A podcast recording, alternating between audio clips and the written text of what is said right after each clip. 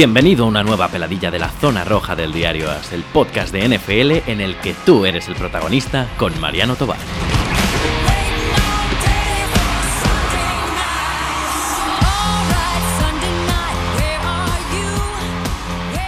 Muy buenas señores, ¿cómo estáis? Eh, eh, hoy estoy encantado, estoy encantado porque esta peladilla de verdad que le tenía muchísimas ganas.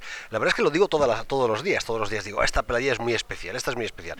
Mirad, esta peladilla es la pera, porque vamos a hablar de los Indianapolis Colts, que hoy, no sé de lo que va a pasar en octubre en noviembre, pero hoy y hablo de mí, es mi equipo favorito de la NFL. Creo que es el rival a batir por los Patriots primero y por el que llegue a la, de la NFC a la Super Bowl después. Creo que los Colts son un auténtico equipazo, una barbaridad.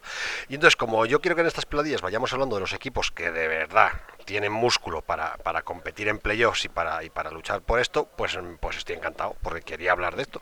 Y os aviso, nos quedan todavía bastantes equipos de los gordos, de los buenos, de los que tienen algo que hablar en la NFL, que todavía no hemos hecho peladillas.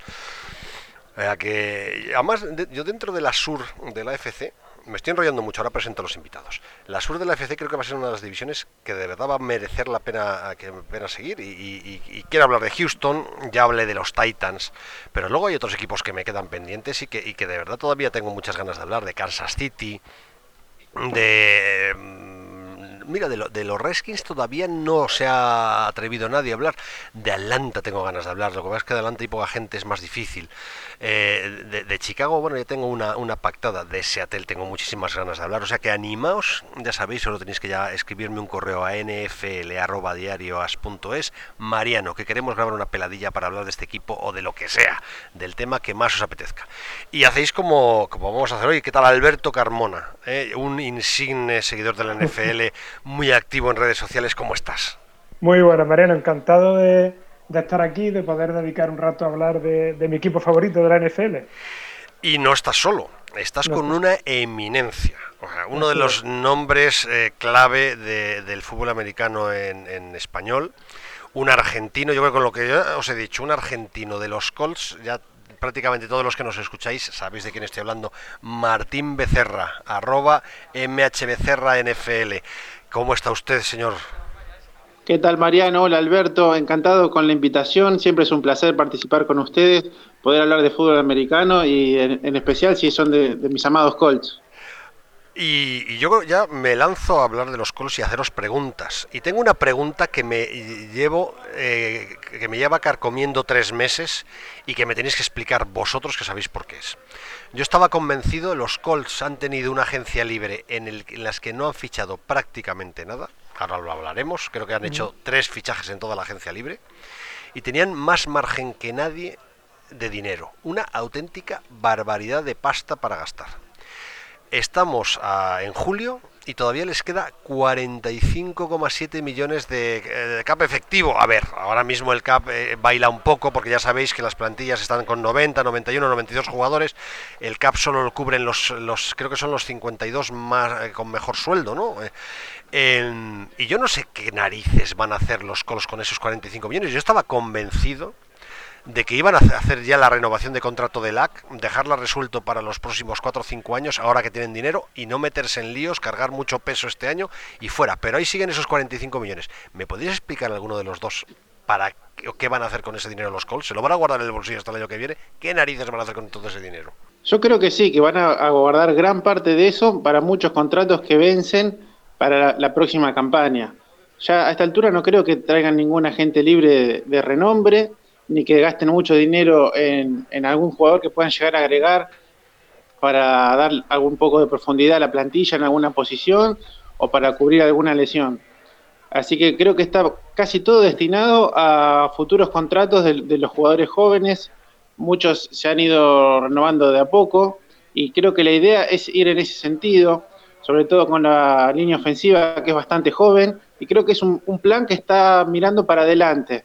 Un plan que tiene Chris Ballard para armar el conjunto eh, vía draft y renovando el material que él considera que tiene, que, que por lo visto está muy conforme, quizás está más conforme él de lo que podemos estar nosotros los hinchas con, con algunas demarcaciones o posiciones puntuales, y se va a destinar para eso. Y actualmente el contacto de Andrew Luke, yo no soy un especialista en los temas contractuales, pero creo que por unos años está cubierto el tema de Andrew Luke. Él ya fue renovado después de su, de su primer contrato de rookie.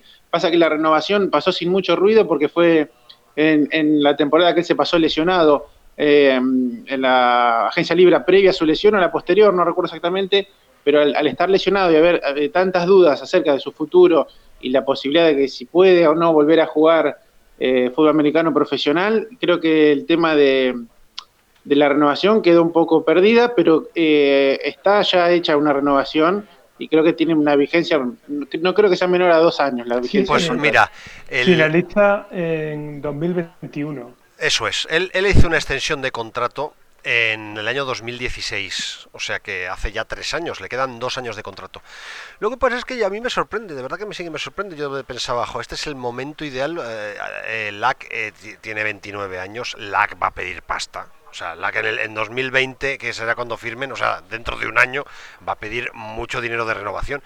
Yo pensaba, seguro que aprovechan este año con todo el dinero que tienen y con todo el margen para, para hacer ya el contrato, hacer la renovación. Eh, meter muchísima carga de sobre de, cap ahora mismo porque en realidad tienen tanto margen que se lo pueden permitir para que el, contrato de, LAC no les asfixie en los próximos 5 o 6 años. Y la verdad es que me ha sorprendido que todavía no hayan hecho nada. Lo que pasa es que como, como todavía queda tiempo y, y, y, tienen 45 millones yo pensaba a lo mejor a lo largo del verano lo hacen pero es que no, no ha habido ni una noticia sobre el tema. A lo mejor es lo que tú dices Martín que no van a tocar nada todavía eh, yo tengo la impresión, eh, a ver, LAC le quedan dos años, yo tengo la impresión de que es pronto para esa reestructuración y además es probable que el propio LAC no quiera renovar tan pronto porque ahora mismo está en claro crecimiento y seguramente una renovación en, en un año o dos le resulte mucho más, mucho más beneficiosa. En todo caso, yo no sé lo que van a hacer con ese, con ese, con ese cap que tiene ahora mismo. Lo que sí tengo claro, porque lo ha dicho Bala, es lo que no va a hacer Chris Ballard, cuando se estaba en este momento de inicio de la agencia libre, dijo que no iba a pagar, algo, fue algo así como, no voy a pagar eh, un salario A por un talento B. Fue algo así la, la, declaración que hizo. Sí. Y, y yo creo que eso define perfectamente al personaje. Sí, sí, sí, no, no. Además, es la segunda pregunta que os iba a hacer. O sea, vosotros en 2017 podéis imaginaros que en 2019 vais a tener a Chris Ballard de General Manager y que ibas a tener a Fran Reich de, entrenador principal y que ibais a ser los tíos más felices del mundo? Yo te puedo decir, yo me iría un escalón más arriba. Yo creo que estos calls hay que definirlos desde, desde cada uno de estos escalones. Y el primero es el propietario. Y aquí la buena noticia es que no hay noticias. porque también, también hemos sufrido lo nuestro.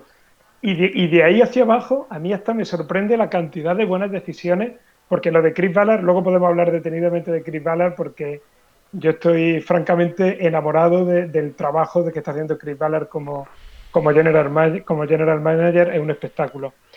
Pero hasta la propia elección del entrenador eh, parece, parece mentira tal y como se fraguó, pero como lo que estaba predestinado a que, a que fuera McDaniels y pasó lo que pasó y al final, ¿quién cambiaría, qué aficionado de los Colts cambiaría hoy a, a Fran Reyes por McDaniel? Yo creo que nadie, absolutamente nadie. No, es que eh, es tremendo, ¿eh? O sea, de verdad que eh, la palabra que más uso, hoy se reía de mí Fernando Calas, dice, la palabra que más usas en tu vida es tremendo, pero es que en el caso de los Colts lo es. O sea, que eh, tú decías que más adelante hablemos de Chris Ballard. Yo creo que tenemos que hablar ahora. Me tenéis que explicar un poco quién es Chris Ballard, cuál es su filosofía, cómo es su forma de trabajar, de dónde viene, cómo creó su pedigree, porque creo que él es la clave a, ver, hay dos claves. Hay, Chris Ballard es clave, y me lo tenéis que explicar ahora. Creo que la elección como entrenador de, de Franz Reich eh, es, fue, de verdad, fue una rocambolesca, pero fue un éxito brutal. Y además lo que hace es fomentar aún más para mí la leyenda de Andy Reid, de verdad, porque todo lo que ha salido de, de su de debajo de sus alas ha acabado siendo genial y no, no tiene por qué ser directamente. O sea, eh, es, el árbol de Andy Reid empieza a ser muy grande, tiene muchas ramas y algunos ya ni siquiera son directamente suyos, son pues eso, de herederos suyos, de, de, alumnos suyos, pero es que todo el trabajo de, formación, del estilo futbolístico de Andy Reid se está extendiendo por la NFL de una forma increíble. Eh, pero vamos, hacedme un perfil de los dos, porque lo de Chris Ballard es un tipo que la gente que nos escucha tiene que conocerlo. ¿eh?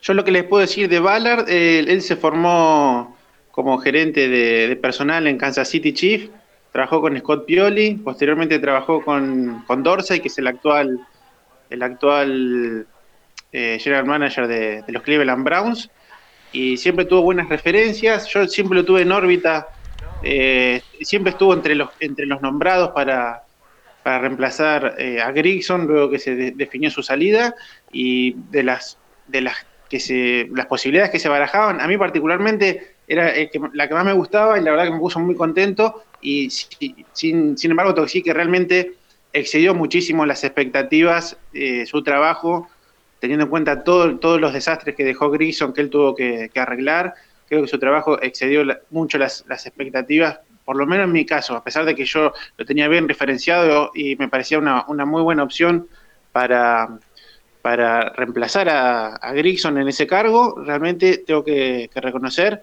que su trabajo fue aún mejor de lo que yo pensé en un primer momento.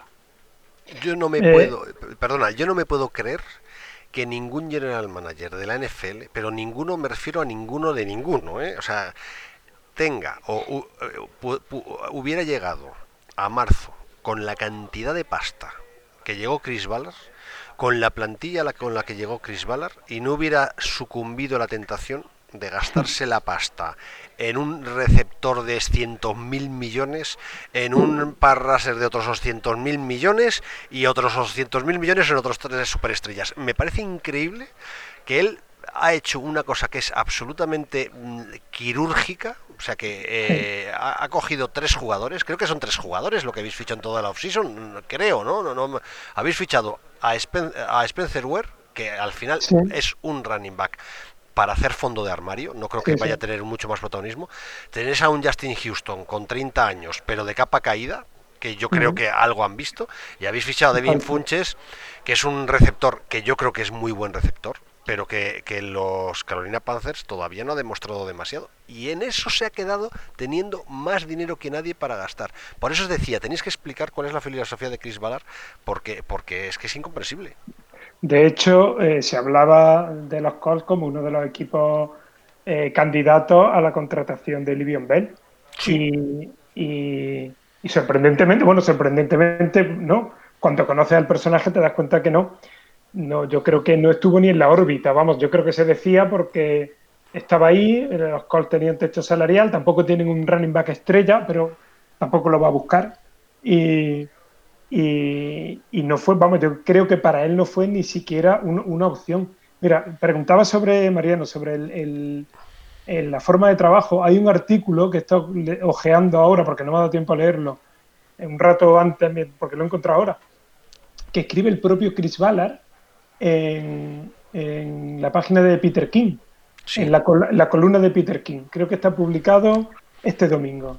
Un artículo larguísimo donde Craig Ballard describe su forma de trabajo, habla de su equipo, describe eh, todos los, ayudantes que tiene su equipo, qué función hace cada uno, describe el proceso de scouting en el draft, de selección, de cómo van analizando los perfiles es espectacular el artículo, te digo, lo, he descubierto hace un rato y ni siquiera me ha dado tiempo a, leerlo a leerlo por completo, pero quien quiera conocer cómo trabaja Chris Ballard, que busque este artículo porque lo describe, vamos, yo creo que algo se tiene que guardar porque hace una descripción espectacular de cómo, de cómo es su, su proceso de trabajo. Y dice cosas bastante curiosas. Hay una que me ha llamado mucho la atención, que es que eh, en uno de los miembros de su equipo es un antiguo militar que es el que hace las entrevistas. Y que en esas entrevistas lo que valora es la posibilidad de éxito que puede tener el futuro jugador que, al, que están, al que están entrevistando. En aspectos, o sea, aquí habla de llegar algo así como al corazón de la persona, como al, núcleo del personaje, eh, que es más allá de, de las características deportivas. Pero es que además tiene perfiles específicos dentro del equipo para analizar a los jugadores. Es es alucinante. Yo invito a que le echéis un ojo al artículo, porque sería muy largo ahora describirlo aquí todo, pero lo describe de maravilla cómo, cómo hace este trabajo. ¿Tú lo has leído el artículo, Martín? No, la verdad que lo estoy conociendo ahora. Después le voy a decir a Alberto que me pase el enlace. Eh, eh, es lo que se iba a decir. Luego en, en, la cuenta de Twitter me, enlazáis con, con, el enlace para que se lo pase a la gente que seguramente les interese. Pero eh, os, os iba a preguntar otra cosa, esto en concreto a Martín. El año pasado, a día de hoy, nadie creíamos en los Colts. El debate era si Andrew Luck podía volver a jugar al fútbol americano o no, cómo iba a volver. Ya estaba empezando a dar sus primeros pases.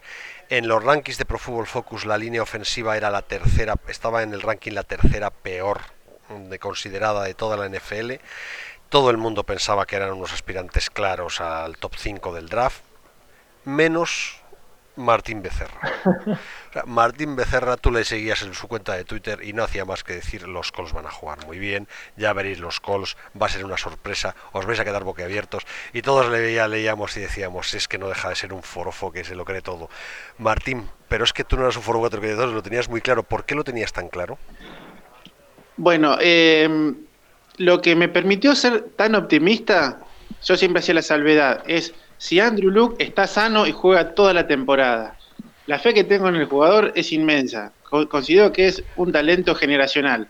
Lamentablemente casi lo echamos a perder haciéndolo jugar un año con una lesión en el hombro que casi le cuesta la carrera.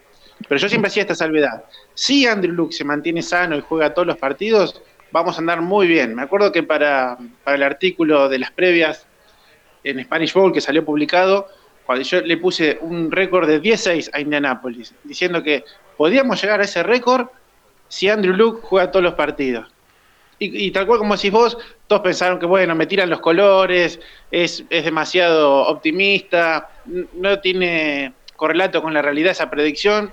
Y sin embargo, pese a un inicio que fue bastante complicado, pudimos terminar con tan buena, con tan buena marca, gracias por supuesto a que Luke jugó todos los partidos, a que la línea ofensiva funcionó por, eh, por primera vez en mucho tiempo, con jugadores que, que se esperaba que funcionen, como un ancla que teníamos que era Castonzo en el, lado ciego de la línea, eh, Nelson, que era eh, drafteado altísimo para un guardia, otro talento generacional que se esperaba mucho y que funcionó muy bien. Kelly también fue una, una selección de primera ronda, un global 18, el ex jugador de Alabama. Y después el, guardia derecho se cubrió con un muchacho que vino de Seattle, que era Mark Lewinsky, del que no se esperaba mucho y se ganó la titularidad. Pero espera, espera, espera, Martín. no me vas a decir tú, a lo mejor si me lo dices, ¿eh? que cuando elegisteis a Leonard en segunda ronda pensabas que iba a ser de verdad el jugador defensivo del año y que íbamos a estar todos deseando verle jugar en ver jugar a los Colts porque de repente descubrimos un tipo que estaba en seis sitios a la vez. Yo no me puedo creer que tú estuvieras, tuvieras eso tan claro bajo ningún concepto. Para mí Leonard fue una gran sorpresa. Incluso tuve cierta decepción porque pensé que estábamos haciendo un reach cuando agarrábamos a Leonard. Pero bueno, eso demuestra que por suerte el manager es Chris Ballard y no soy yo. Oye, otra cosa, y, me voy a otro momento clave de la temporada y ahí no se te encendieron todas las alarmas. No sé si fue el partido contra los Eagles o contra los Texans. Creo que fue contra los Eagles. Un Mary en el último momento de partido que sacan del campo a Lack y sale el quarterback suplente a intentar lanzar el pase de las 50 o las 60 yardas que había que lanzar. Tú en ese momento cuando viste, o os lo digo a los dos, ¿no pensasteis lag no acaba la temporada? A mí me preocupó, o sea, yo en ese momento, además el inicio de temporada no fue... Eh, el primer partido contra Cincinnati fue una derrota clara. Luego Washington se vio alguna cosa interesante. Yo es ese partido de Washington es el primer partido que recuerdo de, de los Colts. Yo sigo yo sigo la NFL desde 2010 es el primer partido que recuerdo que ganan los Colts desde la defensa. Un partido contra Washington. Y después vino ese de Filadelfia que dice, en el que, en el que sí, eh, sí me parece un poco preocupante. Pero mira, sobre esto, yo tenía la teoría, estando lesionado, o sea, en la temporada que estaba lesionado, eh, que no jugó, que empezaba a dar pases, que, pero nunca terminaba de recuperar, yo sostenía la teoría de que esa lesión, si, llegaba a jugar, ¿no? si llegaba a recuperarse, podía ser beneficiosa para su juego. Porque que en los años anteriores siempre daba la sensación de que quería ganar el partido en cada pase, en cada jugada. Y de hecho tuvo, antes de la lesión de hombro, tuvo una lesión de riñón que se perdió media temporada, y era por eso, era porque salía en una jugada rota, salió y un mal golpe, y era porque él era tenía como que ganar cada, el, partido en cada, en cada jugada. Entonces yo tenía la teoría de que la lesión le iba a hacer jugar con más cabeza y que le iba a hacer jugar con pases más rápidos, con pases cortos, con, con otro tipo de juego en el que jugara más su inteligencia y su precisión más que su brazo y su físico. Y, eso era lo que en ese momento del Mary yo dije, bueno, no puede lanzar un Mary, pero está lanzando bien. Por lo tanto, tampoco eh, tiene que ser un gran motivo de preocupación. No, yo es que de verdad que pensé que se le estaba reproduciendo la, lesión en el hombro. ¿A tú, Martín, no, de verdad también te lo tomaste con más calma o qué? Sí, yo me lo tomé con un poco de calma porque el porcentaje de, de, sacar completo un Mary es bajísimo y si, el, si, si no estaba en condiciones tampoco me parecía una buena idea arriesgarlo demasiado a Andrew Luke en esa situación. Me pareció algo más bien preventivo. Y igual era una situación para monitorear y para estar atento. Mm, eh, encendió, encendió algunas alarmas, no, no me enloquecí, eh, pero encendió algunas alarmas que, bueno, por, por suerte eh, pudo seguir jugando y terminar la temporada. Yo es que comparto lo que acaba de decir Alberto. O sea, Alberto, estoy completamente de acuerdo contigo. Además, que es un mantra que he repetido mucho, mucho tiempo. Yo creo, igual que ha dicho antes Martín, eh, que, que LAC es una estrella generacional. Pero vamos, generacional. Ah, eh, LAC es una barbaridad. Es una auténtica bestia. O sea, es, es mm, probablemente por talento y fíjate que aquí ha llegado Aaron Rodgers, ha llegado desde Peyton Manning, no ha habido nada igual. Y los dos en los Colts pero también siempre he creído que Pagano para él fue un desastre.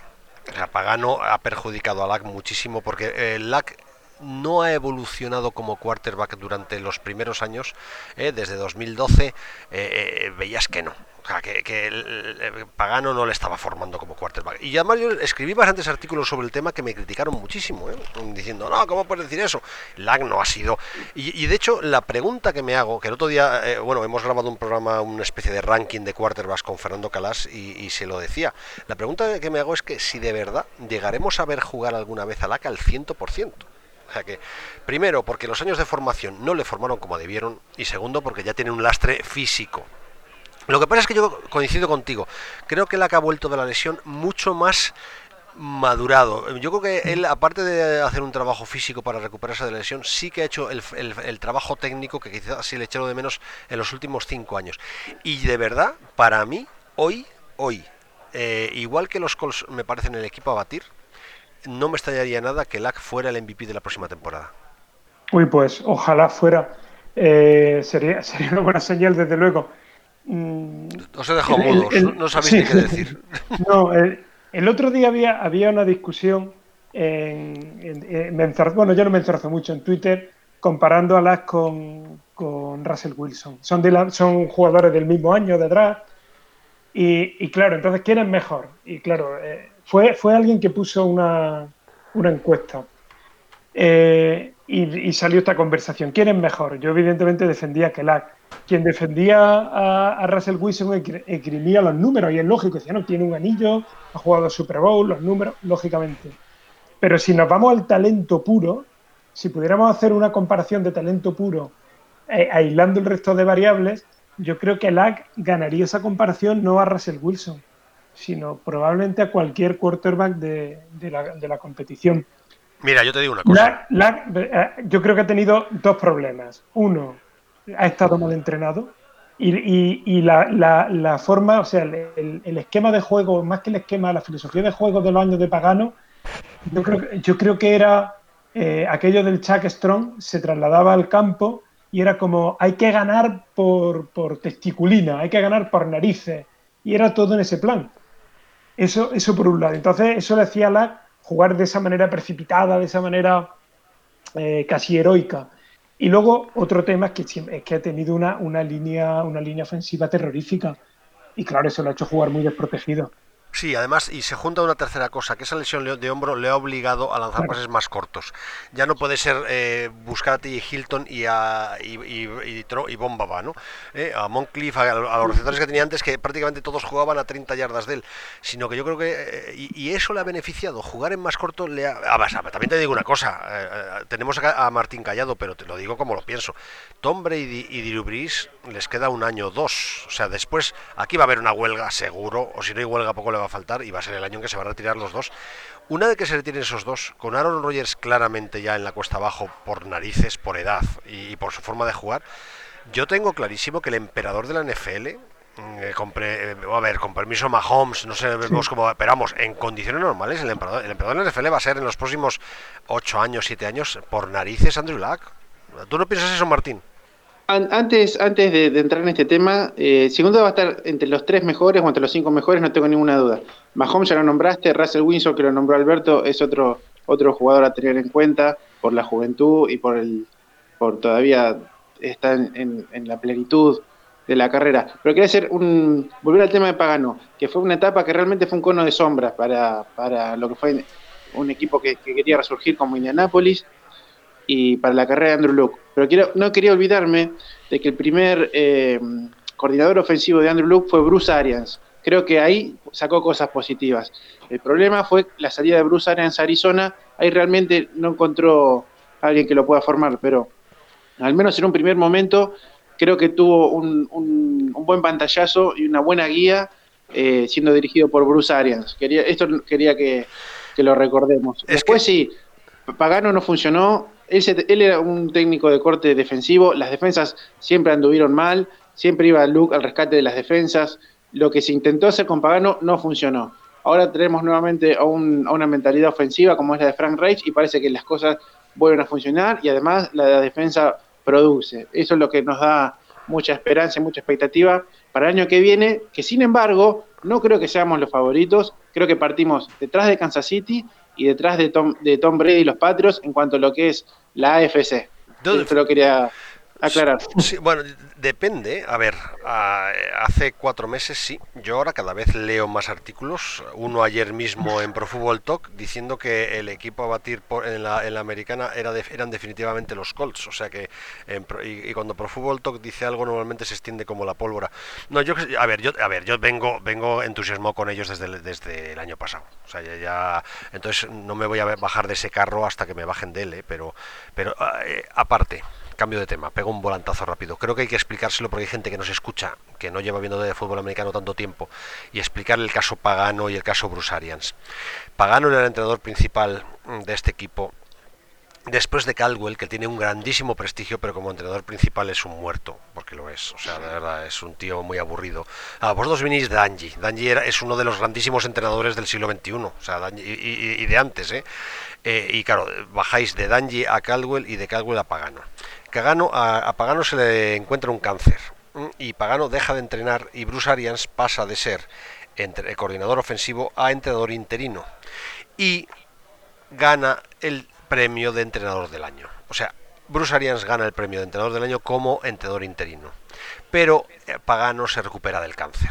Yo no sé el motivo por el que eh, en ese momento deciden quedarse con Pagano y dejar marchar a Bruce Arians. A mí me pareció una barbaridad. O sea, fue una barbaridad. Lo veías desde fuera y decías, pero ¿cómo pueden ser tan burros? Eh, lo que pasa es que conociendo el entrenador, digo al propietario de los Colts, que lo ha dicho antes Alberto, uno de los grandes éxitos de los Colts es que el entrenador, si se, digo el propietario, si se mama, se mama en silencio y eso es un gran éxito.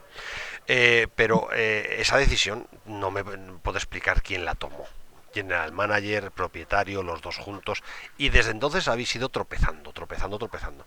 Eh, y yo creo que eso perjudicó gravísimamente a LAC. LAC con Bruce Arias como entrenador principal y Pagano dedicado a sus cosas, hubiera sido eh, probablemente un cambio radical para esta franquicia que había empezado a tener éxitos mm, pues probablemente a partir de 2014-2015 y no ahora aparentemente en 2018 con unos playoffs y en 2019 como uno de los favoritos de la americana. No sé si el primero, el segundo o el tercero, pero claramente como uno de los favoritos de la americana. Perdonadme, que me enrollo. Sí, yo no, Coincido, coincido, Mariano, con lo que sí, pero me parece que hay un componente personal que por las características de, la franquicia de Indianápolis se sintieron como que le tenían que dar la oportunidad a Pagano después de, superar su, problema con el cáncer y realmente dejar sin trabajo a una persona que viene peleando contra la enfermedad hubiera sido también una situación muy pesada. Quizás le sobraron al menos un año de contrato pero es, me parece que hubiera sido muy espeso haber cortado con, Pagano después de que se recupere de, la enfermedad, dejarlo sin trabajo. Eh, y con respecto a Arian, simplemente no lo pudimos mantener en el cargo porque volvió Pagano a la enfermedad y después de todo lo bueno que hizo Bruce Arians como coordinador ofensivo, lo fueron a buscar para entrenador en jefe y se nos fue. Creo que eso fue lo que pasó. No, no, sí, sí, sí, eh, pasó exactamente lo que has dicho, pero en el mundo moderno, en el mundo de la empresa, en el mundo del, deporte, eh, yo creo que por encima de, la vuelta de un tipo que ha superado un cáncer y que es un tema humanamente pues a tener en cuenta y por supuesto eh, muy por encima de eso está tu equipo y lo que más le interesa a tu equipo y claramente desde todos los puntos de vista no hacía falta ser ningún general manager super no, no hacía falta ser Chris Ballard para saber que no estaba Chris Ballard en aquel momento en el equipo ¿eh? o sea no que no, no, quiero mezclar pero para darse cuenta que el paso fue más eh, emotivo eh, que empresarial y eso es una empresa, no es una... Eh, ¿Me entendéis? O sea, yo, sí, sí. Sí, pero... Eh, entiendo, y coincido, pero creo que, bueno, fue, fue eso lo que pasó. Hmm. De, todas formas, yo creo que sea el análisis cinco años después. En ese momento hay que tener en cuenta, además del componente emocional que, puede pesar, que pudo pesar mucho en esa decisión, hay que tener en cuenta que la leucemia la, la padeció Pagano en su primer año de contrato. Entonces, realmente, cuando vuelve de la enfermedad, era el minuto uno. O sea, no, no, si, si 12 meses antes era una buena decisión contratar a Pagano, en, ese momento seguía siéndolo, porque no había tenido todavía tiempo de desarrollar su trabajo como entrenador. Entonces, en ese momento, yo creo que la decisión pareció lógica a todo el mundo. Ahora, viéndolo, viendo el resultado cinco o seis años después, pues sí, nos parece esa, esa barbaridad que describe Mariano. Bueno, eh, yo creo que hemos dado una visión más o menos global de lo que me ha sorprendido. O sea, de verdad, Martín, tú sinceramente ahora mismo eh, crees que los Chiefs son mejores que eh, aparentemente la plantilla, ¿eh? libra por libra, peso por peso, jugador por jugador. ¿Tienen mejor plantilla los Chiefs que los Colts? En realidad es difícil, pero le voy a dar el beneficio a Kansas City porque el último partido que jugamos por playoff nos ganaron sin atenuantes y si bien perdieron algunos jugadores y sobre todo está la preocupación del estatus de Tyrek Hill que está un poco en el aire, creo que tienen, tienen herramientas como para tratar de revalidar lo que ya demostraron. Y como ya lo demostraron, les voy a dar ese beneficio. Yo te digo una cosa. te digo una cosa, y, eso lo sabes tú mejor que nadie. En aquel partido no jugó Malik Hooker, por un lado, ¿eh? que para vosotros es clave. Y segunda cosa, eh, la plantilla de los eh, Chiefs de este año que viene aparentemente no es mejor que la del año pasado, sino aparentemente peor. Pero bueno, vamos a ir hablando plantilla jugador por jugador. Ah, quería entrar en una cosa, y esta es una sensación que yo tengo y quería ver si vosotros la tenéis también. A mí me parece que Fran Reich ha traído, se ha traído consigo una cosa que a mí me, me encanta y que me llama mucho la atención, y más en la americana, y es el alma de la nacional. O sea, yo veo a los Colts y me parecen el equipo más de la nacional en la forma de jugar, en la forma de plantear el fútbol, en la forma de, en su agresividad, eh, en todos los niveles, me parece que Fran eh, ha conseguido que los Colts sea como si hubiera un equipo de la nacional que se ha incrustado en la americana la gente dirá, bueno, ¿eso qué significa? Yo siempre digo lo mismo, los equipos de la americana eh, son más bailarines de claqué, son más espectaculares, son más de balones largos, son más de, juego de florituras, son más televisivos. Los equipos de la Nacional son más rocosos, son más peleones, son más duros, son más de guerra de guerrillas, son más de trincheras. ¿No tenéis la sensación de que estos Colts sí que han hecho un cambio de mentalidad brutal, más allá del tema deportivo, también en mentalidad con la llegada de Frank Reich? Ah, la verdad, nunca lo, había llegado a pensar en ese término como un equipo con, ADN de la Nacional jugando en la Americana, la verdad no se me había ocurrido, es muy interesante lo que planteas. Lo que sí es que ha dado un salto de calidad en las trincheras, como bien lo decís, invirtió mucho. Eh, dos de los pick titulares eh, los trajo los trajo Ballard con, con el draft y uno lo heredó de Bill Polian, que es Castonzo, y el otro de Grigson, que fue Kelly, y el otro lo trajo de, la agencia libre, que Mark Lowinski, que vino de Seattle. Y lo que, por el otro lado, lo, que hay en la línea defensiva es como una especie de, monstruo de múltiples cabezas que no sabes exactamente por dónde te van a entrar, pero todos ejercen presión y todos pueden llegar al quarterback sin haber un, un cazamariscales destacado. Jabal Shield creo que es el ancla de, la, de la unidad pero ahora también va a estar Justin Houston, que evidentemente yo creo que, que Ballard, que lo conoce porque estuvieron juntos en, Kansas City, eh, le, ha dado este contrato para que, lo pueda mostrar, incluso para que pueda ayudar a formar a jugadores jóvenes como, como Turay o, mm, o, el último drafteado Ben Banogu, si, si, lo piensan poner más para, para defensive end. Y creo que, mm, que va a cumplir ese rol y, y me parece que es muy importante eso. Y por otro lado, eh, nombramos un poco que fue quizás fortuito la llegada de, Frank Rice, dado que, nos dejó prácticamente como novias en el altar eh, Josh McDaniels. Pero realmente yo siento, y esto lo, escribí en su momento y lo hablé en las redes sociales en su momento, yo no quería McDaniels en Indianapolis porque me parece que iba a ser una especie de blueprint de lo que fue su fracaso en Denver. Creo que es una persona que como al igual que Caldwell, puede servir mucho de coordinador para la ofensiva, pero no tiene ni, los pergaminos, ni la actitud, ni el manejo para ser un head coach. Y creo que va a quedar como perenne coordinador ofensivo eh, en New England o en algún otro lado. Y creo que cuando tengan la oportunidad nuevamente de, ser coordinador ofensivo, a menos que eh, para pasar a, a head coach, a menos que él haya cambiado a nivel personal y haya podido Perdonadme, es que, es que está entrando en la redacción de las ahora mismo las campeonas de Europa de baloncesto ah, y está aquí todo el mundo eh, aplaudiendo y entusiasmado. Por eso oís los aplausos. Bien. bueno, para, cerrar, si, si, no tenía ningún, si no, no, tuvo ninguna maduración a nivel más que nada personal y en cuanto a la, relación interpersonal con, las demás personas, eh, no lo veo a McDaniels a futuro como un buen head coach. Por eso realmente yo, yo me puse contento cuando, cuando no vino a Indianapolis, aún sin saber que finalmente su reemplazo iba a ser Frank Rice y que todo iba a funcionar aún mejor. Que, el solo hecho de que no sea él el elegido, a mí me, dio alegría. Mira, sobre, sobre lo que decía Mariano de traerse el espíritu del NFC, eso es, eh, es un poco, eh, no sé, subjetivo, etéreo, es difícil pero lo que decía eso del, carácter, de esa forma de jugar, en este artículo al que he hecho referencia antes, describe eh, Chris Ballard la elección de Rock Yassin, que ha sido la, primera elección en segunda ronda, porque Chris Ballard siempre lo hace para bajar en el draft, pero llevarse al jugador que quería.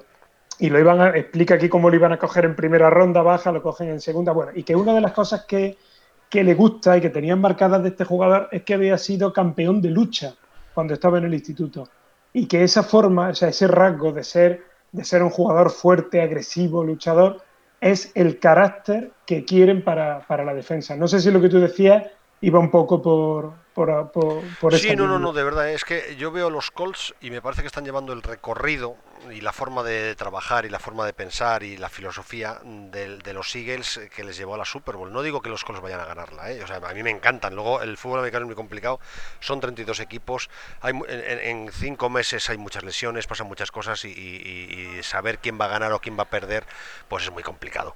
Pero sí que se ve el alma de un equipo y se ve, y, yo en los Colts lo que veo ahora, o la sensación que tengo, es que hay un proyecto con una solidez a, todos los niveles, desde las oficinas hasta el vestuario, pasando por el campo de entrenamiento.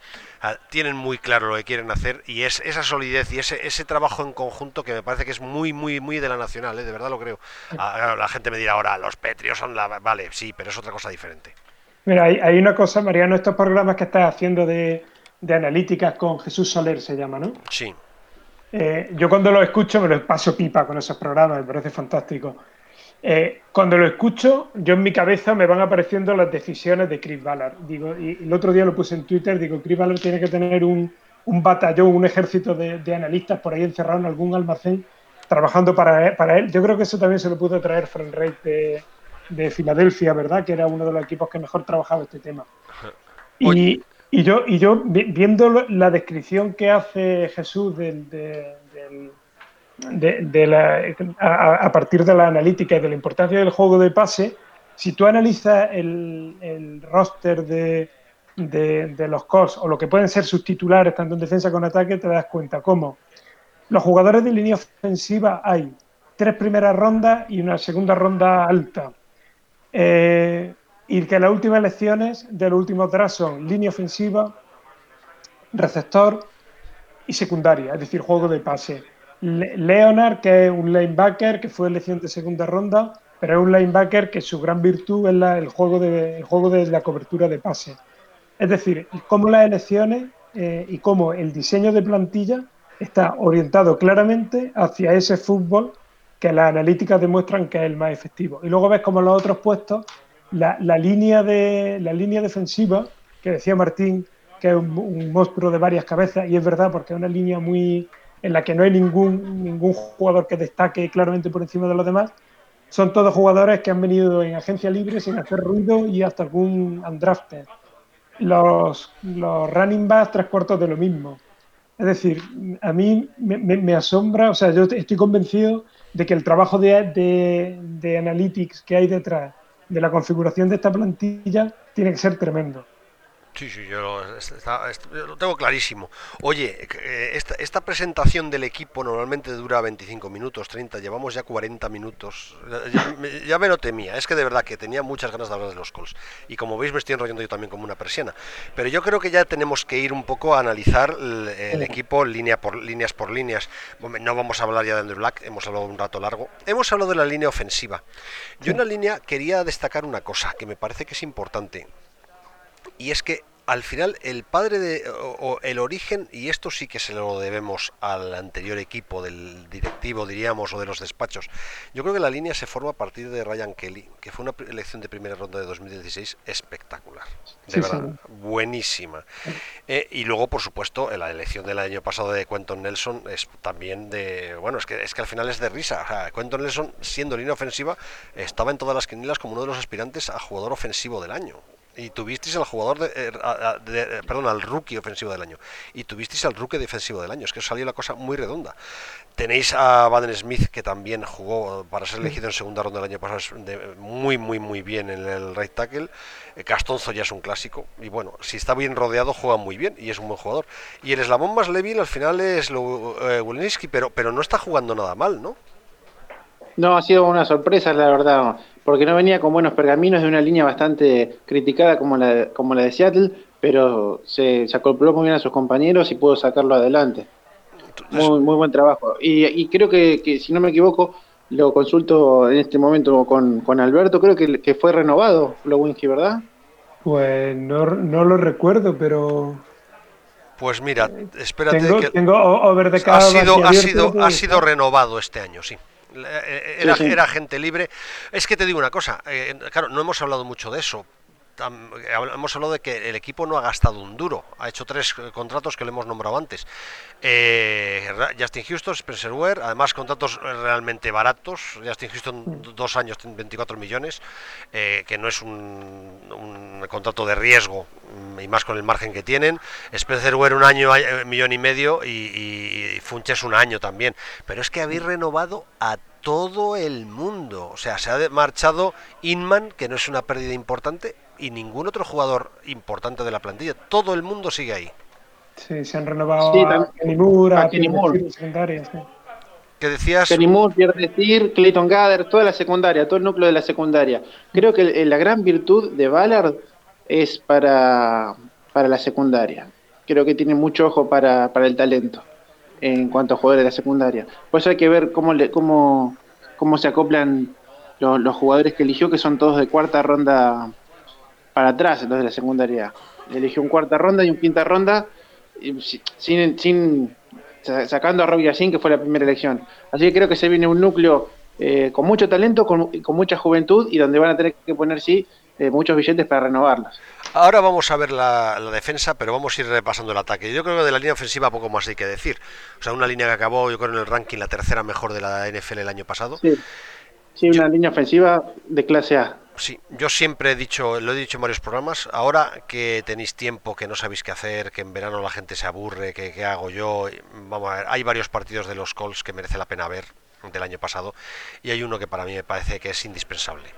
O sea, el partido contra Dallas Cowboys, eh, que fue una victoria 23-0, si queréis ver trabajar a una línea ofensiva, y disfrutar solo mirando a los cinco jugadores de la ofensiva, de verdad, ve del partido de los Colts contra los Cowboys, la, acordaos de que el front seven de los Cowboys el año pasado estaba destrozando todas las líneas que se le venían por delante, es increíble, absolutamente increíble el, el partido que hizo la línea ofensiva, de verdad ve del partido que merece la pena. Y el foco está puesto en Nelson, pero el center, ya lo ha dicho antes Martín, Ryan Kelly es espectacular y se nota, se nota mucho su ausencia. El año pasado faltó en un par de partidos y en el juego de carrera se notaba bastante. Sí, sí, no, para mí es eh, todo parte de Ryan Kelly. Lo que pasa es que lo de Quentin Nelson el año pasado fue brutal. Bueno, la línea ofensiva, estáis tranquilos, muy mal tiene que ir la cosa para que no funcione igual de bien. Se mantienen los cinco jugadores. La duda era si seguía Glowinski y si la han renovado y si Ballard la ha renovado es que lo tiene clarísimo. En realidad ni prácticamente refuerzo, una séptima ronda que no tiene ningún tal. Lo que me preocupa es la profundidad. ¿Tenéis jugadores suficientes de verdad, de calidad en la banda, digo, sí, en la banda por si alguno se lesiona o no? John Hag es el más el que más suele entrar en las rotaciones y lo ha hecho bastante bien. Le cuidaba la espalda a, a Carson Wentz, son, eran compañeros universitarios. Y después eh, jugadores que realmente son para rotación, ¿no? Si se cae un titular, lo que, lo que viene atrás no, no está a este nivel. Bueno, por eso yo creo que es aplicable a, a cualquier línea de cualquier equipo. Sí, no, no, pero el sexto hombre para mí es muy importante en las líneas. ¿eh? Eh, y, yo creo que ahí sí que desentona un poco, está un poco por debajo, pero efectivamente eh, es el menor de los problemas probablemente. Oye, ¿no tenéis la sensación de que a Marlon Mack se le está infravalorando? A mí me parece que hizo un temporada en el año pasado de, de quitarse el sombrero. ¿eh? Un tipo que hace 4,7 yardas por intento en, en, casi 200 intentos eh, son palabras mayores. ¿eh? A mí me parece que es un running back que no se ha valorado lo suficiente y ya os lo digo, yo en Fantasy el año que viene voy a poner él como loco. Marlon Mack hizo muy buena temporada, pero para mí mm, el mérito es de la línea. O sea, Marlon Mack es un buen, un buen running back, pero yo creo que tampoco, bajo mi punto de vista, probablemente esté equivocado, tampoco va mucho más allá. O sea, creo que hay bastantes running backs que, detrás de esta línea harían una temporada al nivel de la que la hizo Marlon Mack. Coincido con la, con la visión que tiene Alberto. Creo que es un, es un buen titular atrás de esta línea, eh, pudo producir, tiene buenos números. Eh, es sin dudas el, el, talento más grande que tiene Indianapolis en la posición. Eh, hay que ver, Spencer Ware puede quitarle una tajada de, de acarreos y Nicky Hams es básicamente un jugador para, para pase. Nicky Hams es el, es el nuevo Darren Sproles para, para Frank Reich, es un jugador prácticamente hecho en el mismo molde. Eh, creo creo que, se tiene un running back por comité eh, con diversidad y con capacidad, en el que sí, si tenés que buscar uno que sea que más eh, se pueda hacer cargo de, la titularidad sería Mac, pero también creo que no, es un, algo que estamos acostumbrados en Indianapolis como cuando teníamos a Jerry James o cuando cuando tuvimos a Marshall Falk, por ejemplo. Sí, pero bueno, era otro, era otra forma de jugar. Eh, ya os gustaría tener ahora a Jerry James. Ya te digo yo que no habría comités. Eh, ¿No habéis, ¿No habéis soñado en ningún momento, sobre todo a finales de febrero, a principios de marzo, con que Le'Veon Bell acabara en los Colts? No, ni por, ni por, ni por asomo. No, no, no encajaba con la filosofía ni de vestuario, ni con la filosofía de draft eh, para construir que tiene Ballard. nunca, nunca lo vi en la órbita. Es más, creo que eh, todos los que nombraban a los Colts vinculados a Livion Bell era o bien por la cantidad de dinero que tenía disponible en Anápolis, o bien del entorno de Livion Bell para subirse el precio. Ese es mi, mi análisis. Ajá. Os, voy a dar un paso. Además, así que sí que me interesa mucho vuestra opinión. Para mí, TJ Hilton es el mejor receptor más infravalorado de la NFL. A mí Hilton me parece una barbaridad. Eh, otra vez uso la palabra tremendo, barbaridad, eh, una máquina. Y además lo digo yo siempre, me parece que es el receptor más elegante de toda la NFL. no hay un jugador que juegue tan bonito. además, alguna vez lo he tuiteado y todo el mundo, no, no es verdad, eh, eh, Julio Jones, ya le gustaría ser como Julio Jones. O, y me empiezan a decir listas de jugadores. A mí, Hilton, de verdad, me parece un marqués, un conde, un tal, eh, atravesando el emparrillado. Me parece un jugador maravilloso. Y de hecho, responde siempre. Responde absolutamente. Me parece que es un número uno increíble. Eh, Devin Funches es una esperanza, no es mucho más. Ahora mismo es una esperanza. Es un jugador que ha jugado por debajo de sus posibilidades, creemos todos, pero no es un fichaje seguro. Paris Campbell parece que es un jugador para todo un receptor que puede jugar hasta de running back, un tipo pues de los receptores que están poniéndose muy de moda en los últimos tiempos y parece una elección de draft sorprendente y sobre todo sorprendente en segunda ronda que les llegara. A mí me pareció un robo, pero para mí la clave es no tanto Eric Ebron como la pareja que pueden formar Jack Doyle y Eric Ebron. Yo creo que el año pasado lo único que eché de menos fue a Jack Doyle, que me parece un Taiden de lo mejorcito de la NFL, que ha quedado un poco oculto por, por lo bien que jugó Eric Ebron el año pasado, pero yo creo que este año los dos sanos pueden formar una pareja eh, de hacer historia. Eh, os he dado un poco un panorama de lo que yo veo o como yo veo la, eh, todo lo que es el juego de pase. Ahora, eh, me gustaría que me dierais vosotros una, una visión más realista. A lo mejor me decís, Doyle ya está ya más acabado, o Hilton no es tan elegante, o, o Paris Campbell no es una elección tan buena. Eh, me gustaría que dierais vuestra opinión de cómo está todo el grupo de receptores. Bueno, puntualmente, em, hace poco usaste la palabra infravalorado para Marlon Mack y yo creo que realmente que está infravalorado en, en Anápolis es Steve Hilton. Y no solo eh, por, el consenso general, muchas veces se, se lo omite.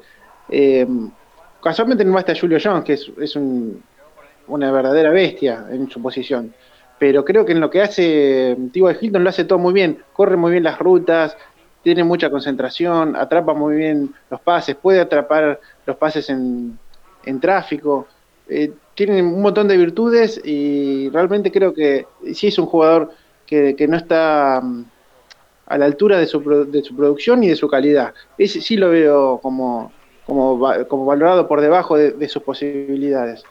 Lo que me parece de Eric Ibron realmente es una anomalía estadística. Que repita un año como el que tuvo la temporada pasada de nuevo es prácticamente imposible. Esperemos que Jack Doyle lo pueda ayudar estando sano y en que entre los dos se, repartan la, la, producción, porque los ocho touchdowns que hizo es realmente una producción que no, tiene sentido en cuanto a la cantidad de pases atrapados en relación con los touchdowns que convirtió, el porcentaje es, es, realmente es una anomalía estadística. 13, Martín, 13 touchdowns convirtió Ibron. Es que es que más anómalo todavía.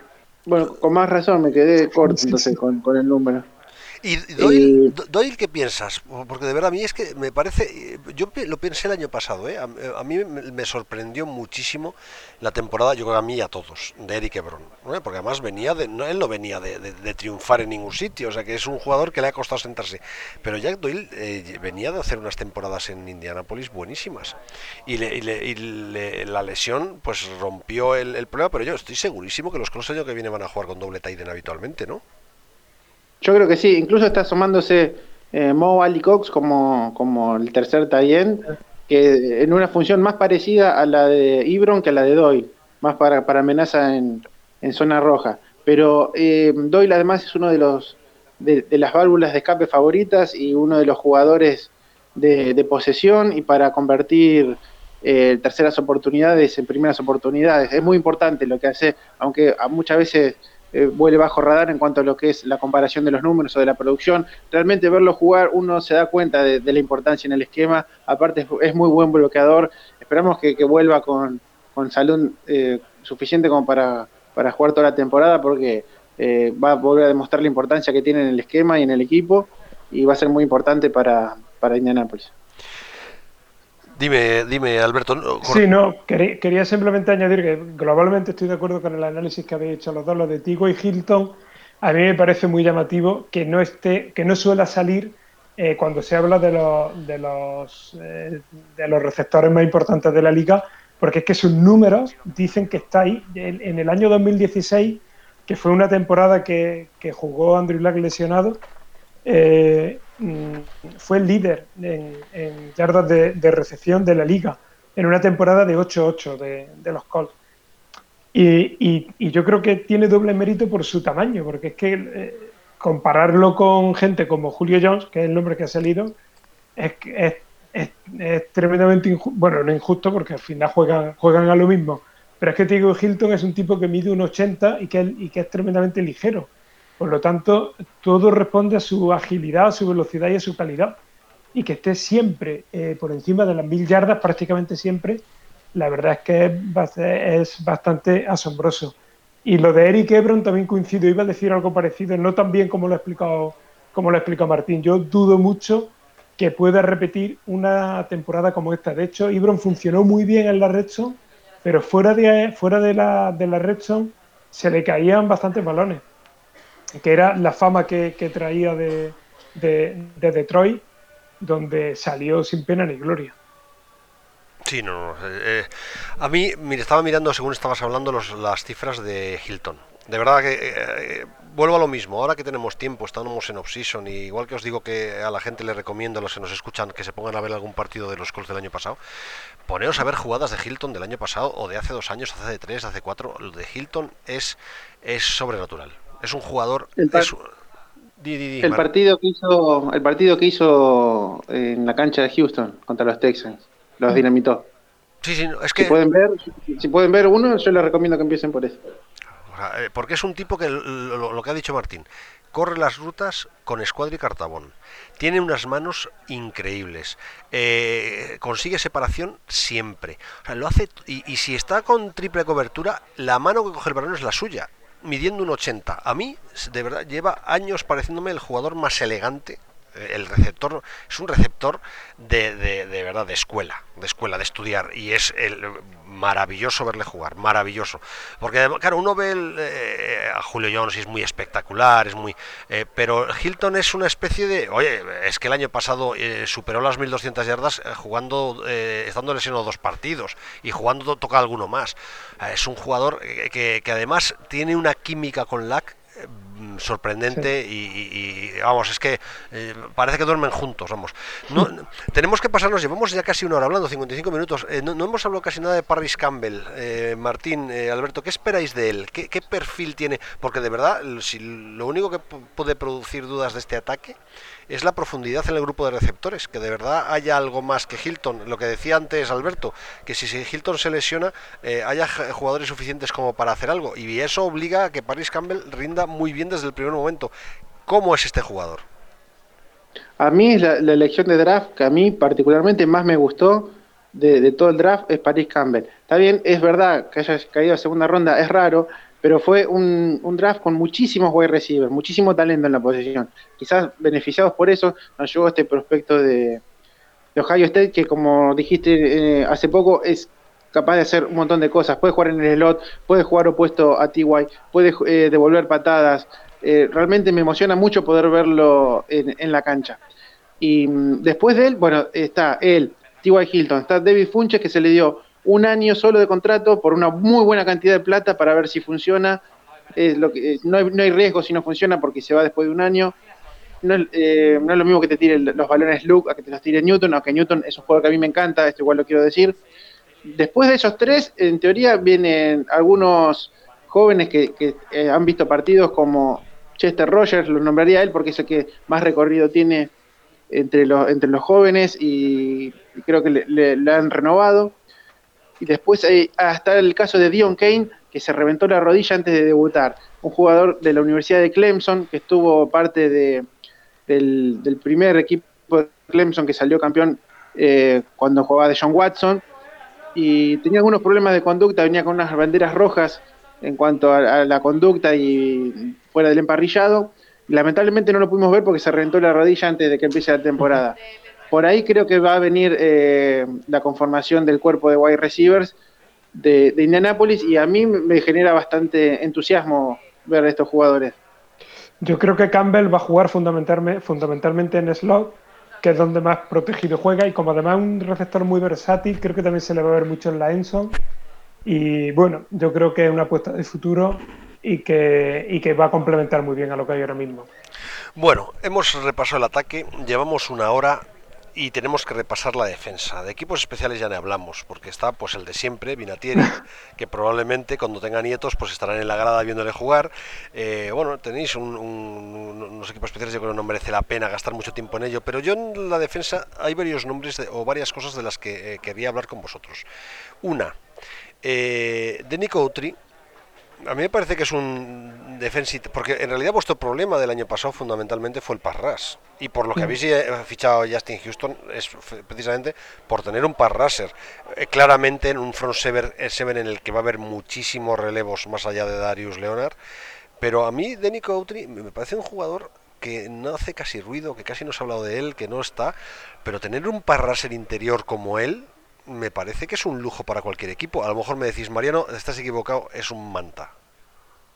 No, de ninguna manera. Es otro de los hallazgos de Bala en agencia libre. Un jugador sin ningún cartel que vino de Oakland Raiders, que se ganó la titularidad y se ganó una renovación de contrato. Eso habla mucho de, lo que se piensa en las oficinas de este jugador. Otra cosa importante es cómo fue de mm, eh, Marcus Hunt, que entró a jugar prácticamente en equipos especiales, donde lo hizo muy bien, y después fue corrido desde el exterior al interior de la línea. él em, intercambia los snaps también con Denny Cotrin, se intercambian a lo largo de, los partidos y está funcionando muy bien ahí y creo que se ha visto poco o se ha hablado poco también. También se le ha renovado a este jugador. También tenemos a Jabal Shir, que para mí es una, de las anclas en cuanto a la experiencia y, la, producción que hace, que siempre, siempre es, sin ser destacada, siempre, siempre cumple, cumple. él puede cerrar el edge, puede llegar al mariscal, puede caer un poco en cobertura, aunque no sea su fuerte, también lo puede llegar a hacer un jugador que, cumple muy bien con, la mayor cantidad de la faceta del juego. Y después vienen los jóvenes que vienen empujando de atrás. Eh, eh, Kemoko Kuturai, que fue elegido alto para que sea para hacer pass rush. El, el, otro, como no, me viene. El Lewis. Lewis. Lewis, que, que, también fue elegido por, por Ballard. Y ahora está la nueva camada, a ver cómo, cómo impactan los nuevos. Está Ben Banou, que vino de TCU, elección de segunda ronda eh, Bobby Okereke, que lo eligieron en tercera ronda, que jugó en Stanford. sí, espera, espera, espera, que te ha sido los linebackers. Y es que eso lo te iba a preguntar, porque claro, mm, tanto Turey como Lewis son elecciones de segunda ronda del año pasado. Y el año pasado prácticamente no tuvieron ningún protagonismo. Entonces, yo, yo me imagino que si no han fichado nada, es que Ballard tiene muy claro, o debe tener muy claro, que tanto Lewis como Turey van a tener mucho protagonismo este año, pero de entrada no lo parece. O, vosotros que seguís más eh, los entrenamientos que ha habido ahora voluntarios y lo que se está hablando en la franquicia, eh, ¿qué peso van a tener? No, tienen que demostrar y producir más de lo que han hecho hasta ahora. Hasta ahora están, están en deuda. Pero en cuanto a ponerle la etiqueta de linebacker a Ben Banogu, yo no estoy seguro si él no va a ser un jugador para el pass rush tengo, tengo presunciones de que, aunque esté listado como linebacker, va a ser más un jugador para el pass rush que para jugar en cobertura. Sí, es una idea mía que después, después en la práctica no, resulta. Pero etiquetarlo solo como linebacker y no nombrarlo cuando hablamos del pass rush, creo que puede ser eh, más, eh, más importante su producción en ese aspecto que en el otro aspecto. Sí, en, el draft Banogu venía con la etiqueta de Edge Rusher. O sea, yo creo que que su papel va a estar ahí. Y habrá, yo creo que la línea ofensiva no está. Ahora mismo, si miras los, los, deep charts, te aparece como titulares Jabal Hunt, Autry, Justin Houston. Yo creo que la línea, que esta línea va a haber algo más de rotación y que no está definida todavía. Hombre, ahora mismo ahí, eh, según estás diciéndome, Martín, eh, eh, incluido dentro de lo, de lo, que es defensiden y la línea, hay seis potenciales titulares: Sefar, Autry, Lewis, Houston, Turay y Bañu, y, todos ellos elecciones de segunda ronda o estrellas. O sea que en realidad por profundidad no queda, ¿no? Sí, pero realmente una línea que se ha configurado con jugadores que han llegado sin hacer mucho ruido, quitando el caso de Justin Houston. Ninguno, era ninguno ha sido una estrella, son jugadores que han llegado en agencia libre un poco saliendo de aquella manera de los equipos en los que están, pero que curiosamente está funcionando bastante bien. Sí, además me ha sorprendido, a ver, no ves, aquí es desconocimiento mío, pero me, me ha sorprendido lo que me decís de Banu, porque fíjate, yo pensaba que de verdad el eslabón débil de esta defensa de cara al año que viene estaba más en el, en el tema de los linebackers, porque a mí me parece que, y, de hecho, tú ves que han, elegido en, segunda ronda del draft a Banu, en tercera ronda del draft a otro jugador. Por supuesto, Darius Leonard es indispensable, es un jugador mm, es una mala bestia. O sea que han cogido a Speed también en quinta ronda. Pero eh, yo no sé si tanto Franklin como Walker eh, son jugadores de, que tengan una. Yo creo que esos son más de relleno, ¿no? O son, o son mejores de, lo que, de la sensación que tengo yo. no, yo creo que juegan, juegan, bien en gran medida porque juegan al lado de Leonard. Creo que él les levanta el rendimiento. Porque el año que Walker jugó sin Leonard, a mí no, no me llamó la atención. Por eso. Eh, sí, yo, para mí, es que el, el, cuerpo de linebacker es básicamente ese show de Darius Leonard y cuando él no está se, resiente mucho.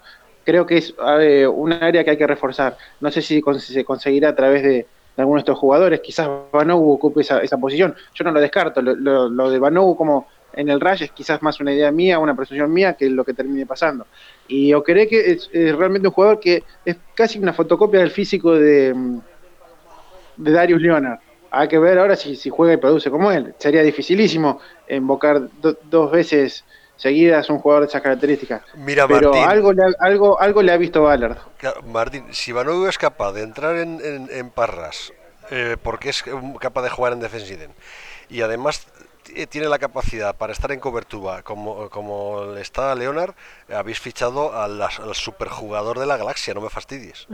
Oye, eh, si, si no lo habéis visto, yo os recomiendo, no, no, no voy ahora al análisis de los jugadores, el momento de la elección de Okereke en el draft. Quien no lo haya visto que lo vea, porque la, la elección la hizo Pat McAfee, el, el, que fue Panther hasta hace unos años, y este tipo es un, es un showman. Y sí, fue muy gracioso Sí.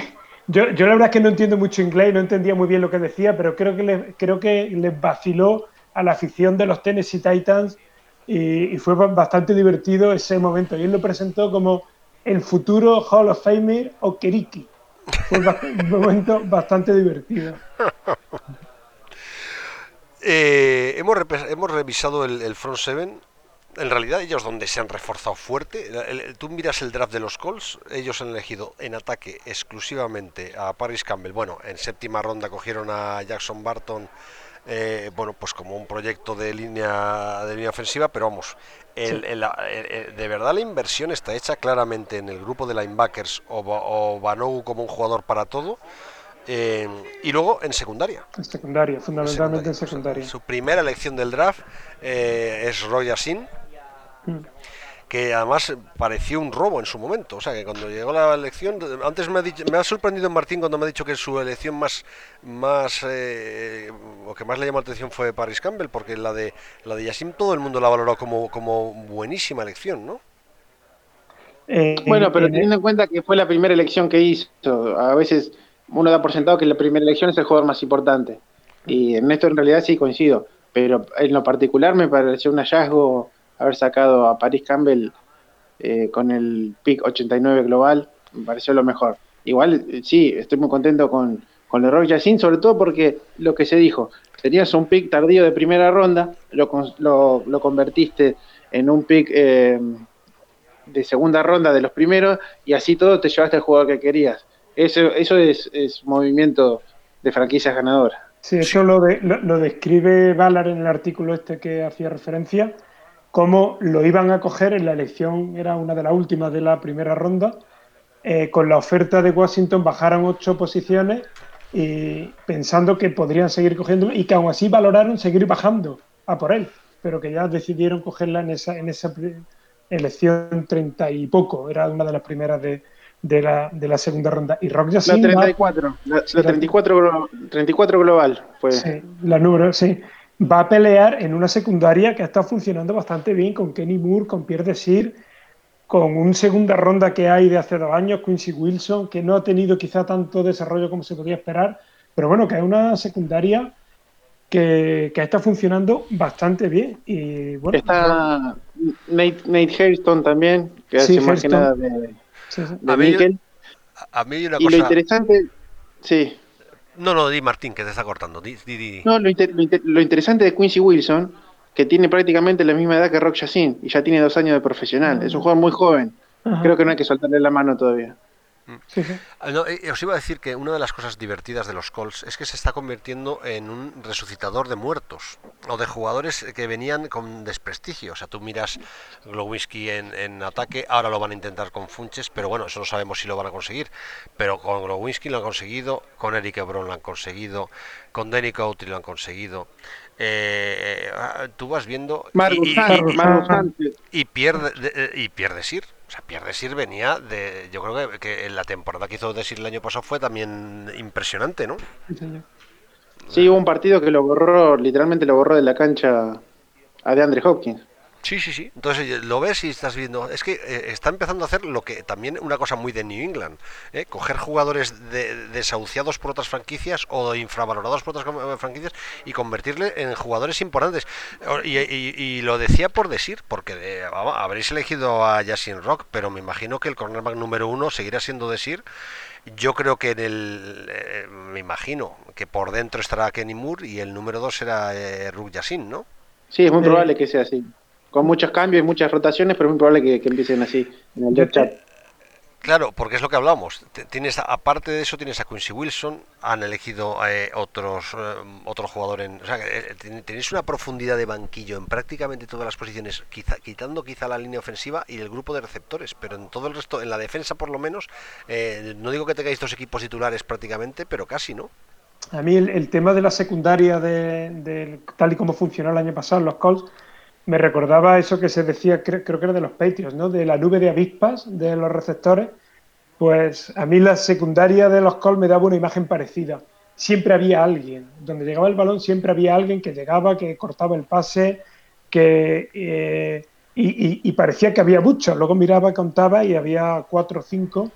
Pero daba esa sensación de que siempre había alguien ahí que llegaba y que estaba haciendo la cobertura bien. A ver, os voy a decir una cosa. Mm, Malik Hooker ya es, indudable, es una de las grandes estrellas de la posición. La verdad es que estamos viviendo una época dorada de los safeties en la NFL. Es que hay muy pocos equipos que no tengan al menos uno de los dos un jugadorazo tremendo. Eh, al que tengo menos eh, ubicado, y mira que lleva muchos más años en la liga, es Clayton eh, Gitters.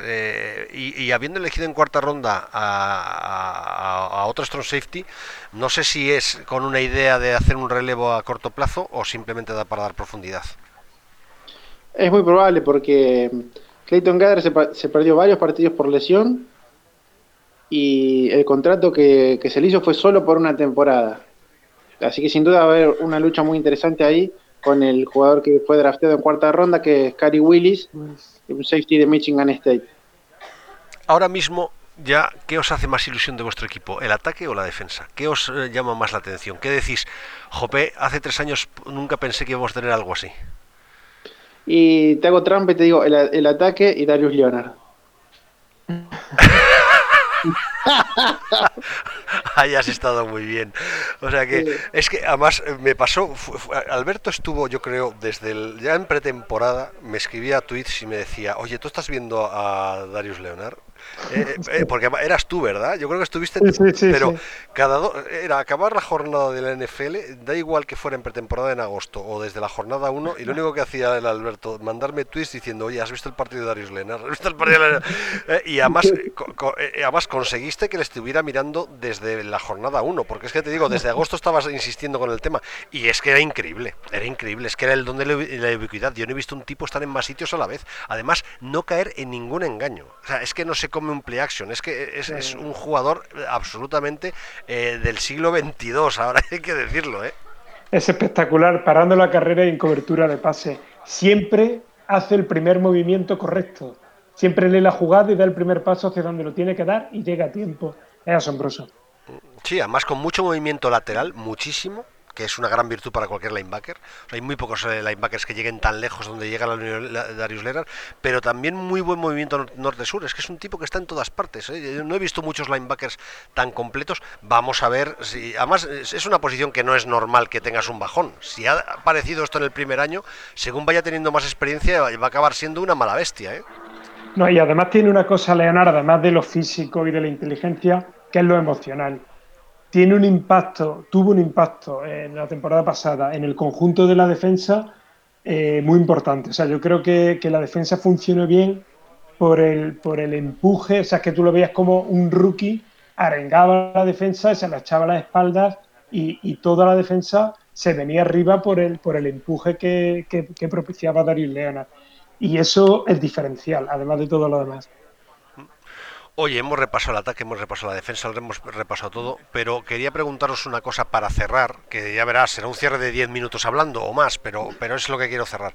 Eh, lo que os decía al principio del programa, para mí la, la sur de la americana probablemente sea el año que viene una de las, eh, de las divisiones, si no la más, duras y competidas de la NFL. Yo creo que va a ser la sur de la americana y la norte de la nacional, de verdad, ¿eh? me parece que son las donde hay más nivel. ¿Vosotros tenéis la misma sensación? O sea, eh, ¿Le tenéis miedo a Titans, le tenéis miedo a Texans, le tenéis miedo a Jaguars o, pensáis que estáis un escalón por, encima claramente? Porque de verdad que eh, me parece que a mí me dicen mañana que se clasifican para playoff tres equipos de esa división y me lo creo. Yo tengo la impresión de que es muy predecible. O sea, a mí yo no, consigo hacerme una idea de, no, de qué equipo va a ganar la división, sino de qué equipo no va a estar bien. Es que creo que hay talento en los cuatro equipos para que hagan una temporada buena, pero claro, competir entre ellos es imposible que alguno no se venga abajo. ¿Quién nos da más miedo? Eh, el equipo mejor conformado para mí es Houston, pero el draft que hizo a mí me dejó bastantes dudas. No sé si es un equipo que, que pudo avanzar. Eh, en ese sentido. Pero por tener sano de Jordan Watson, tener sano, sano a JJ Watt, tener a DeAndre Hopkins, bueno, tiene herramientas como para, como para pelear la división, que es, recordemos son los, campeones de la división, los campeones defensores, a pesar de que nosotros los eliminamos en playoffs, ellos ganaron la división. Sí, para mí, para mí el rival más duro es Houston también. Casi, casi más que por plantilla, por análisis de equipo, por, por competitividad. No sé, Tennessee y Jacksonville tienen algo que al final siempre caen. Y, a mí el tema de Jacksonville creo que tiene una defensa muy poderosa, pero yo tengo muchas dudas con el ataque, especialmente con la posición del quarterback. Yo no recuerdo a Nick Foles haciendo una buena temporada como quarterback titular de un equipo. Lo de Filadelfia fue una excepcionalidad. No, con, Chip Kelly jugó una buena temporada. Sí, bueno, es cierto, sí, sí, sí, pero no sé, a mí me genera muchas dudas. Particularmente yo considero que los Jaguars tienen mejor quarterback ahora con Foles de lo que han tenido con Bortles. Hombre, claro. claro. Eh, en, ese, en, ese, en, ese, sentido ya, ya, han dado un pase adelante. Hay que ver cómo se adapta y si la defensa mantiene el nivel. Porque yo sentí que en algún momento de la temporada pasada el equipo se derrumbó hasta desde lo anímico.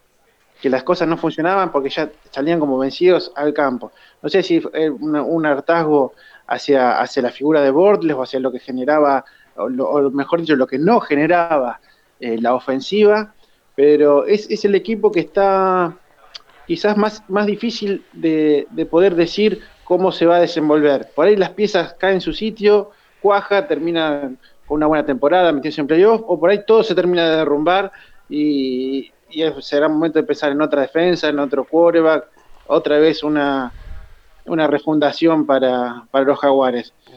Y en cuanto a Tennessee, es un equipo que yo lo veo de mitad de tabla, un equipo de 8 y 8, que puede estar dos juegos o tres arriba o dos juegos tres abajo de eso, pero un equipo medio de, de, la línea media. y No, no, me no me termina de, conformar eh, Mariota, creo que tampoco despegó como uno podía haber pensado cuando, cuando lo eligieron en el draft y creo que no se va a alejar de eso. Le puede alcanzar para playoffs como le alcanzó algún año o, se le, o pueden quedarse cortos, pero los veo por ese, por ese camino. No está fastidiado, pero es que en un equipo de 8-8 que puede estar dos arriba o dos abajo, eh, dos arriba significa 16 y eso, si no es la puerta de playoffs, le falta muy poquito. es, que, pueden, es que se pueden meter, no, no, no descarto que se metan, porque ya lo hicieron y le ganaron a Kansas City en un juego de comodines, o sea, pero también se pueden quedar afuera. Sí, sí, sí. Pero No, no, no, es, no es un equipo que va a ganar 14 juegos, ni que va a ganar dos juegos. va a andar por la, por la zona media, por la zona media. Pero no tenéis la sensación, os, hablo de Houston, ¿eh? y además es de un equipo del que quiero hablar más y a ver si hacemos peladilla y hablamos del tema. Eh, Houston el año pasado se desangró por su línea ofensiva. O sea, es que además yo no he visto un equipo derrumbarse tanto tan claramente solo por una posición. O sea, eh, eh, Houston tenía una defensa impresionante, tenía un quarterback que eh, ya demostró en su primer año que es bueno, aunque este año pasado ya estuvo más dubitativo por lo que poco que le ayudaron. Tiene unos receptores buenísimos, pero es que la línea ofensiva era directamente inexistente y visto lo que han hecho en esta offseason, va a seguir siendo inexistente aparentemente, ¿no? Yo es que no entiendo la, la de Houston, de verdad. Y a pesar de ello acabó 11-5. Eh, Houston sabe competir y tiene sus limitaciones como cualquier otro equipo, pero Houston es un equipo serio. Y además invirtió en línea ofensiva. Podemos debatir acerca de los jugadores que eligió y en qué posición los eligió, pero en el draft eligió línea ofensiva. Creo que los dos primeros picks fueron en ese sentido.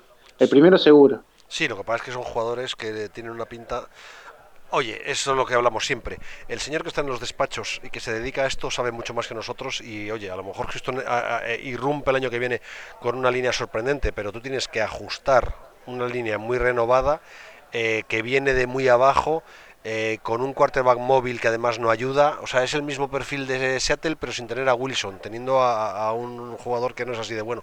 No sé, ¿eh? a mí me, despiertan dudas, pero pienso lo mismo. ¿eh? Me parece que va a ser una división en la que todos, todos ellos, los cuatro equipos, aspiran a tener más de más de 10 victorias, todos aspiran a ello y además con, con, argumentos, no como en otros sitios que dices, en otros casos que es mucho más volátil o etéreo, ¿no? Sí, y dentro, dentro de, lo, de las de las divisiones en la que dijiste que se podía dar pelea, a mí me parece que, la FC Norte con Pittsburgh, Cincinnati, los Ravens que vienen en una nueva versión y, y los Browns que, que quieren cambiar esa, esa imagen de, equipo perdedor. Creo que va, a estar muy interesante esa, esa, división también. Sí, no, la verdad es que te digo una cosa, al final hablamos de una siempre, luego miras las ocho y te apetece ver todas. O sea, si es que, eh, y efectivamente la norte, porque además todo el mundo está dando por defenestrados a los Steelers y yo creo que los Steelers tienen muchísimo que decir. O sea que, pero bueno, ya nos estamos yendo del tema, de esto podemos hablar ya. Em, a ver, pronóstico final, y, con esto nos despedimos, salvo que os apetezca tocar algún tema más. Eh, Alberto, ¿hasta dónde llegáis el año Uf, qué difícil. Esto de mojarse es muy complicado, ¿eh? ¿Por qué? Eh, si esto eh, mojarse no, Pues mira, he estado viendo el calendario y no me gusta mucho, ¿eh? Los cinco primeras, los cinco primeros partidos. Lo hizo el enemigo, lo hizo, sí, hizo Belichick el calendario, me parece. Totalmente. Antes del bye hay tres partidos fuera que son eh, Chargers, Tennessee y Kansas City. Eh, no sé. Yo eh, creo que, creo que los playoffs hay que estar y no sé, una final de conferencia y a partir de ahí lo que venga, bienvenido sea. O sea, tú ahora mismo firmas y llegar a final de conferencia, ¿te conformas con eso? Hombre, eh, una, una vez que, llega, que se llega ahí uno no se conforma ya con nada. Pero yo creo que hay mimbres para llegar, sí. ¿Y tú, Martín? Sí, coincido lo veo cerca del 16 o el 11-5 basado en, la dureza del calendario y creo que llegamos al, juego divisional con, buenas chances y quizás a la, a la final de la conferencia. Mínimo sería llegar al juego divisional. Hombre, yo te voy a decir una cosa. Jugáis tres partidos fuera complicados contra los Chargers. En realidad no jugáis fuera, eso es jugar de local. Bueno, yo creo que no ha salido un programa muy completo de los Colts. De verdad que merece la pena escucharlo. Yo creo que eh, de verdad que es uno de los equipos que hay que seguir el año que viene. Yo siempre digo lo mismo, la NFL lo de menos es quien gana. Lo importante es que equipos merece la pena ver. Y los Colts, sin ninguna duda, va a ser el año que viene un equipo que va a merecer muchísimo la pena ver. Eh, ¿Nos hemos dejado algo de que queréis hablar? Uno siempre cuando viene a este programa dice, tenemos que hablar de una cosa que no se me olvide, que no se me olvide. ¿Nos hemos dejado algún tema que creéis que debería decirse? Y basado en todo lo que hablamos y la duración del partido, de la grabación, creo que, cubrimos todos los temas. Pues si hemos cubierto todos los temas, Alberto Carmona, muchísimas gracias. Muchas gracias, ha sido un placer estar aquí y hablar con vosotros, he aprendido un montón. Y Martín Becerra, como siempre, un honor poder hablar contigo de fútbol americano, que eres un sabio. Al contrario, el agradecido soy yo siempre de, de esta invitación, de estar presentes hablando de esto con, vos, Mariano, que sabés eh, el alto aprecio que te tengo, y también con vos, Alberto, que siempre interactuamos en las redes sociales. Un abrazo muy fuerte a los dos. Eh, un abrazo, adiós.